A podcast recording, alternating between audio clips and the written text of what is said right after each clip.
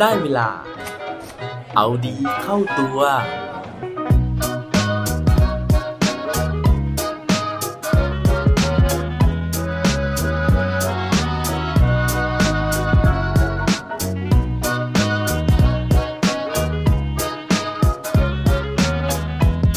คุณเคยตกอยู่ในสถานการณ์ที่ยิ้มไม่ออกบ้างไหมครับ สวัสดีครับ พบกับผมชัชวานแสงบรีดีกร และรายการเอาดีเข้าตัว รายการที่จะคอยมาหมั่นเติมวิตามินดีดด้วยเรื่องราวแล้วก็แรงบันดาลใจ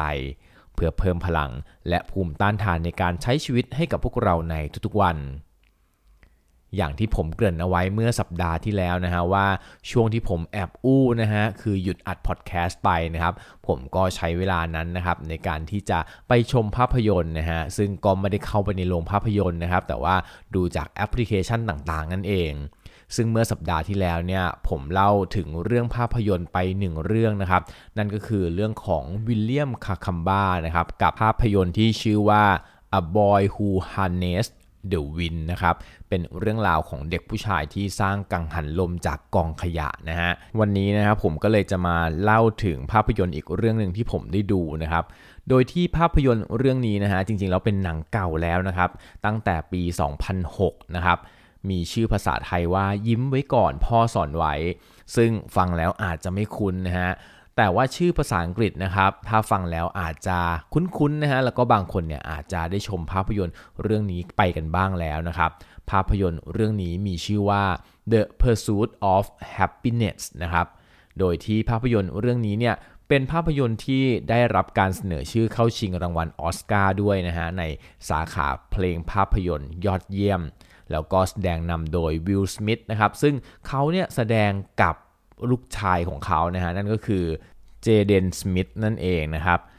แล้วก็หนังเรื่องนี้นะฮะสาเหตุที่ผมเนี่ยเลือกดูก็เพราะว่าเวลาที่ไปเซิร์ชนะฮะถึงหนังที่เป็นเรื่องราวของแรงบันดาลใจต่างๆ แล้วก็หนังที่ทำให้เราฟีลกูดเนี่ย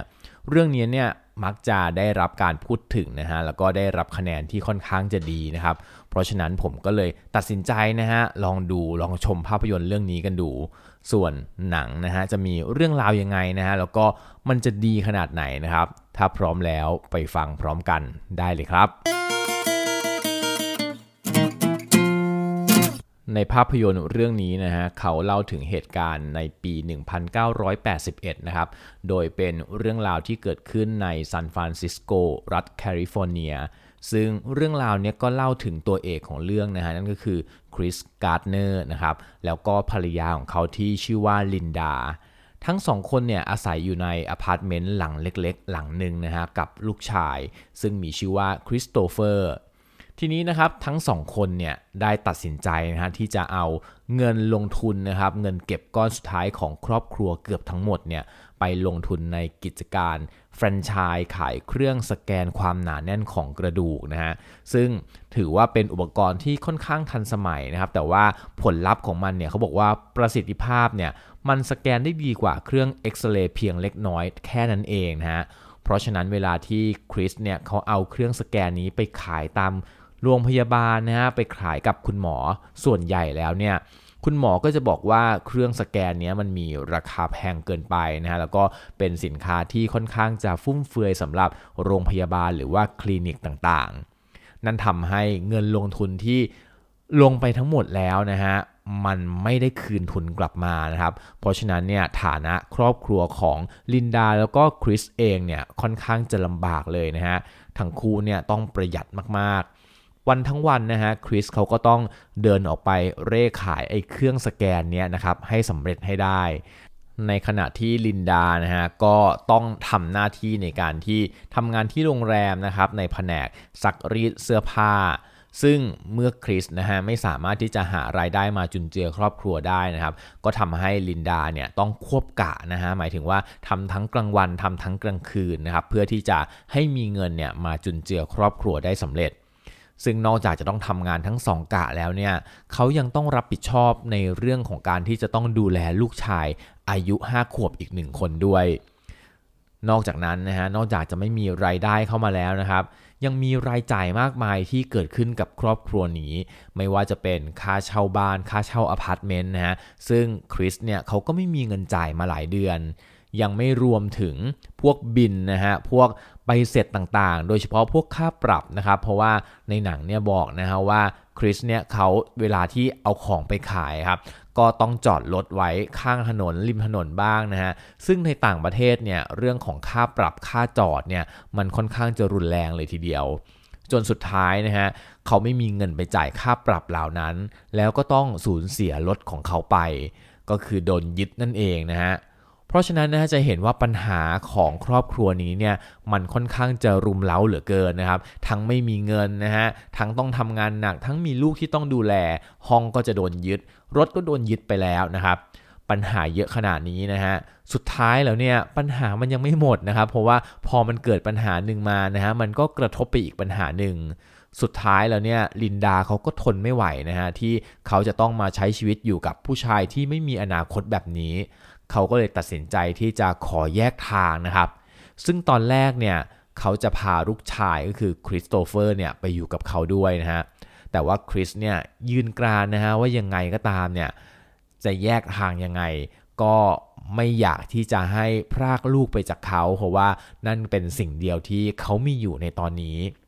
หลังจากแยกทางกันนะฮะ วันหนึ่งเนี่ยคริสเขาก็เดินผ่านสำนักงานแห่งหนึ่งนะครับ แล้วก็เขาเห็นผู้ชายคนหนึ่งนะฮะขับรถเฟอร์รารี่มานะครับเขาก็เลยตัดสินใจที่จะเดินเข้าไปถามคนผู้ชายคนนั้นนะฮะว่า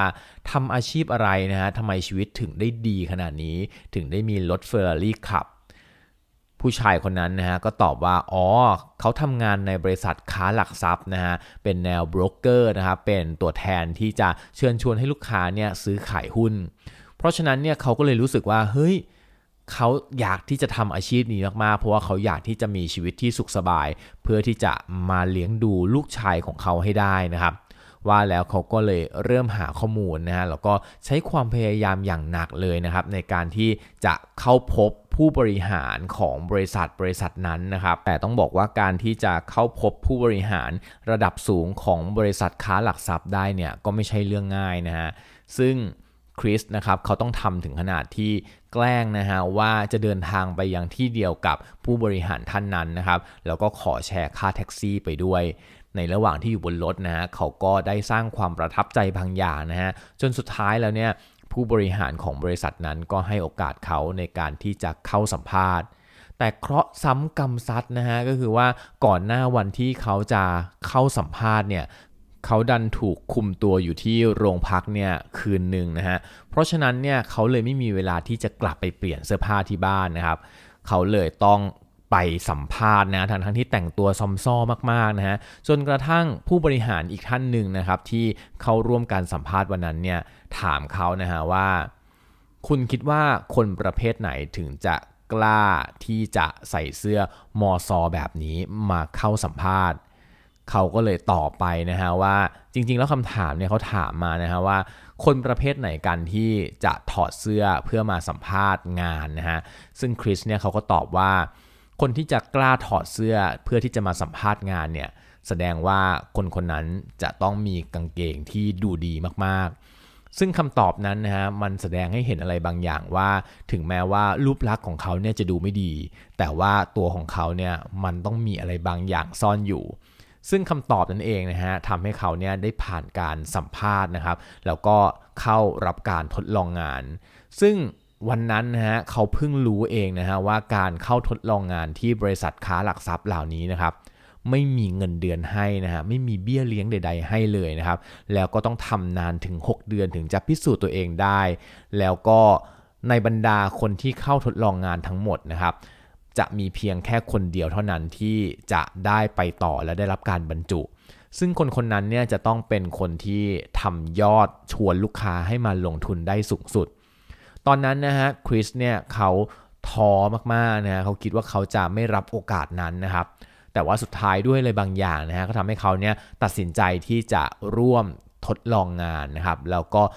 ทำหน้าที่อย่างดีที่สุดนะฮะซึ่งในระหว่างทางเราก็จะเห็นว่าชีวิตเขาเนี่ยก็ลำบากมากขึ้นเรื่อยๆนะฮะไม่ว่าจะเป็นการโดนถูกกดขี่ข่มเหงจากรุ่นพี่ในบริษัทนะครับให้ทำเรื่องต่างๆ ที่คนอื่นไม่อยากจะทำนะไม่ว่าจะเป็นการชงกาแฟนะครับการเอารถไปจอดให้นะฮะกลายเป็นคนที่จะต้องอทำหน้าที่เหมือนวันเล่รถนะฮะเอารถไปจอดให้ตามที่ต่างๆอะไรเงี้ยนะครับ รวมถึงเรื่องของการที่เขาเนี่ยตอนนั้นนะฮะบ้านถูกยึดไปอีกนะครับทำให้ต้องไปอาศัยตามห้องน้ำสาธารณะนอนนะฮะตามรถบัสนะครับก็คือแทบจะไม่มีที่ซุกหัวนอน จนสุดท้ายเนี่ยต้องไปอาศัยในโบสถ์นะครับเพื่อที่จะพำนักพักพิงนะฮะแต่ว่าการที่จะไปอยู่ในโบสถ์เนี่ยมันก็มีความท้าทายอีกก็คือว่าเขาจะต้องไปต่อแถวนะครับตั้งแต่ตอน 5 โมงเพื่อที่จะให้ได้คิวในการเข้าพักในแต่ละวัน นั่นทำให้คริสนะฮะต้องรีบทำงานให้เสร็จตั้งแต่ตอน 4 โมงนะครับ แล้วก็วิ่งจูงลูกไปเพื่อที่จะต่อแถว แต่ว่าสุดท้ายนะฮะเขาก็ใช้ความอดทนนะครับ ใช้ความมุมานะ แล้วก็ขยันกว่าคนอื่นถึง 2 เท่า 3 เท่า แล้วก็สามารถที่จะผ่านการทดลองงาน กลายเป็นพนักงานคนเดียวนะฮะที่ได้รับการบรรจุในรอบนั้นได้สำเร็จ หลังจากนั้นนะฮะชีวิตของเขาก็ดีขึ้นนะครับ แล้วก็เขาเนี่ยได้ตัดสินใจไปเปิดบริษัทของตัวเองนะครับเป็นบริษัทค้าหลักทรัพย์ที่ชื่อว่า Gardner Rich ซึ่งทำหน้าที่เป็นนายหน้าซื้อขายหลักทรัพย์จนทุกวันนี้นะฮะเขามีฐานะเข้าขั้นมหาเศรษฐีนะครับ มีทรัพย์สินทั้งหมดรวมมูลค่ามากกว่า 60 ล้านดอลลาร์สหรัฐ นั่นก็เป็นชีวิตที่ค่อนข้างจะรวบลัดนะฮะที่ผมเนี่ยเอามาสรุปให้ฟังของคริสการ์ดเนอร์แต่ผมอยากจะบอกเลยนะฮะว่าตอนที่ดูภาพยนตร์เรื่องนี้นะฮะมันประทับใจจริงๆนะเพราะว่าเราได้เห็นความลำบากของเขา แล้วก็หลายคนที่เคยเจอปัญหามาในชีวิตนะครับ น่าจะรับรู้ถึงความรู้สึกของเขาว่า เวลาที่เรามีปัญหาทำไมมันมีปัญหาอื่นเนี่ยมันรุมเร้าเข้ามาเหลือเกินนะฮะทำไมชีวิตของเราเนี่ยมันถึงได้แย่ขนาดนี้นะครับ แต่ว่าเคล็ดลับในการที่คริสการ์ดเนอร์เนี่ยเขาสามารถที่จะฝ่าฟันสิ่งนั้นมาได้ ก็คือเรื่องของความอดทนมากๆเลย ไม่ว่าจะลำบากแค่ไหนนะฮะจะต้องเจอคำดูถูกหรือว่าสายตาที่ดูถูกเหยียดหยามยังไงนะครับเขาก็ไม่ย่อท้อนะฮะแล้วก็เขายึดเป้าหมายของเขานะฮะนั่นก็คือลูกชายของเขาที่เขาเนี่ยฝันว่าจะต้องทำให้ลูกของเขา มีความสุข มีชีวิตที่สุขสบายให้ได้ นั่นเลยเป็นแรงขับดันนะฮะที่ทำให้เขาเนี่ยสามารถที่จะฝ่าฟันอุปสรรคมาได้ เพราะฉะนั้นนะครับถ้าใครมีเวลานะฮะลองไปเปิดดูภาพยนตร์เรื่องนี้ดูได้นะฮะผมเชื่อว่าเราเนี่ยจะได้แรงบันดาลใจนะฮะจะได้กำลังใจดีๆ จากผู้ชายคนนี้ที่ชื่อว่าคริสการ์เนอร์อย่างแน่นอนครับ และปิดท้ายวันนี้ด้วย quote ดี quote โดนจากคริสการ์ดเนอร์เขาบอกไว้ว่า Don't let someone tell you you can do something not even me อย่ายอมให้ใครบางคนมาบอกว่าคุณทำบางสิ่งบางอย่างไม่ได้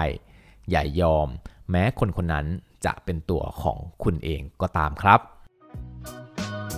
อย่าลืมกลับมาเอาดีเข้าตัวกันได้ทุกวันจันทร์พุธศุกร์ พร้อมกด subscribe ในทุกช่องทางที่คุณฟัง รวมถึงกดไลค์ กดแชร์ โดยแบ่งปันเรื่องราวดีๆ ให้กับเพื่อนๆของคุณผ่านทุกช่องทางโซเชียลมีเดีย สุดท้ายนี้ขอให้วันนี้เป็นวันดีๆ ของพวกเราทุกคน สวัสดีครับ